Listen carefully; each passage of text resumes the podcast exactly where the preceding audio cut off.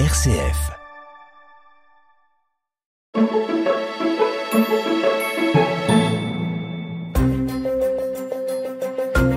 Bonjour, bonjour à toutes et à tous. Chaque semaine dans l'émission En débat sur une RCF, nous choisissons un thème et nous échangeons. Des échanges toujours constructifs et souvent très instructifs. À mes côtés, plusieurs invités, des politiques, des experts, des spécialistes ou des témoins, et à chacun son point de vue.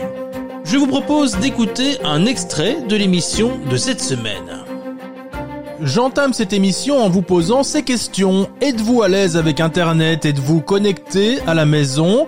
Avez-vous un smartphone et l'utilisez-vous correctement? Si l'ère du numérique vous semble une évidence, eh bien ce n'est pas le cas pour tout le monde, loin de là. En Belgique, une personne sur deux est vulnérable par rapport au numérique. Une personne sur dix n'a pas de connexion à Internet à la maison. La fracture numérique, ce sont les inégalités d'accès à Internet et aux technologies de l'information. La fracture numérique est bien réelle en Belgique et nous en parlons dans cette émission. Pour en parler, j'accueille Perrine Brodkorn, chercheuse à l'UC Louvain, au Centre interdisciplinaire de recherche Travail, État et Société, et Fabien Masson, coordinateur Alpha TIC pour lire et écrire Bruxelles. Comment éviter la fracture numérique? Nous avons 55 minutes pour en parler. Bienvenue dans, bienvenue dans En débat sur une RCF.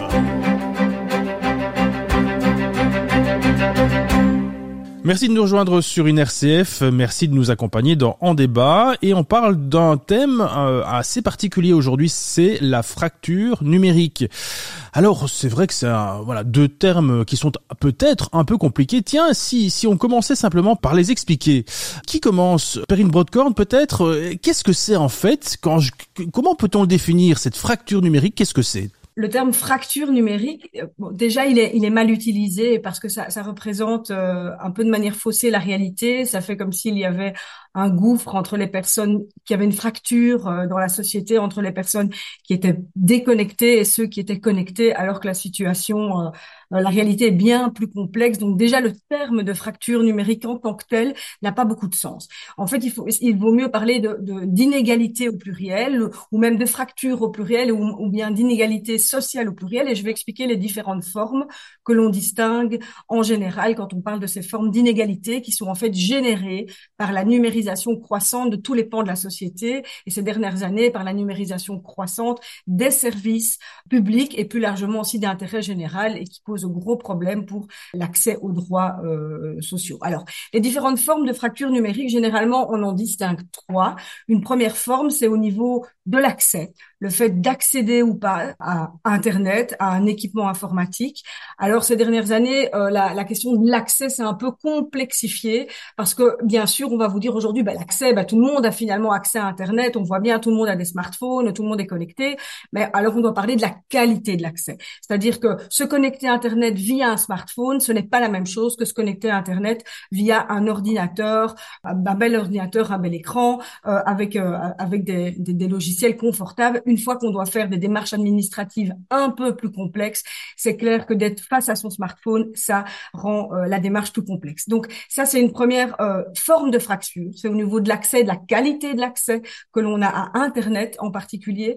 La deuxième forme de fracture ou d'inégalité, c'est au niveau de l'usage. Bon, une fois que l'accès, qu'on a surmonté cette question d'accès et qu'on a une bonne qualité d'accès, il faut encore savoir utiliser correctement ces technologies numériques. Mais parler de technologie numérique de manière globale, ça veut encore tout et rien dire. Parce que derrière ces technologies numériques, il y a des usages fort différent entre le fait de savoir liker sur un réseau social ou mettre des commentaires sur un réseau social et savoir faire de nouveau des démarches administratives euh, avec un logiciel de bureautique, euh, et, etc. C'est encore des différences d'usage et donc il faut des compétences euh, différentes pour ces différents usages et donc c'est des inégalités dans les usages et les compétences que les citoyens ont pour faire, euh, pour utiliser ces technologies.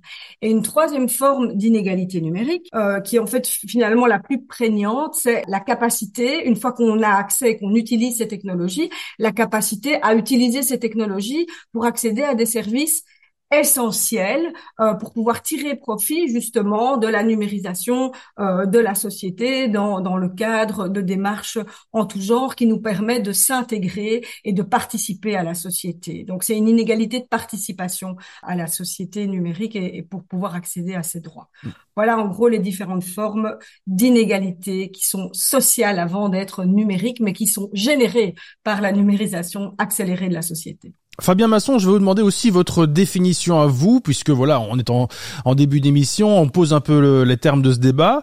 Pour vous, c'est quoi cette fracture numérique? Comment pourrait-on la définir euh, selon vos, propres termes à vous? Ben, j'aurais pas d'autres définitions que celle que vient de, présenter euh, Perrine Brodkorn. Donc, euh, par contre, on va on va bien la voir nous avec les personnes avec lesquelles on travaille, puisque nous, euh, donc moi je travaille à, lire et écrire Bruxelles. Hein. on est un, un mouvement euh, qui s'occupe d'alphabétisation et donc on travaille avec des personnes qui n'ont pas les compétences de base en, en, lecture et écriture. Et donc ce sont des personnes pour lesquelles ben, l'accès aux au services de manière générale et la participation à la société est déjà compliqué à la base puisque la maîtrise de la langue, alors c'est la langue écrite, mais c'est aussi bien souvent la langue orale, c'est-à-dire que la compréhension euh, du français ou, du néerlandais est peut-être problématique aussi. Et donc cette participation à la société, l'accès aux services est compliqué.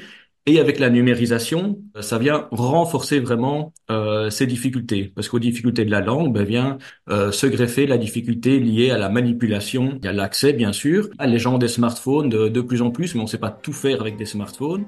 Ce thème vous intéresse, vous êtes partant pour l'émission complète, alors rejoignez-nous, écoutez l'émission en débat sur une RCF, sur votre radio, en DAB+, bien sûr, ou alors en podcast sur le site internet rcf.be.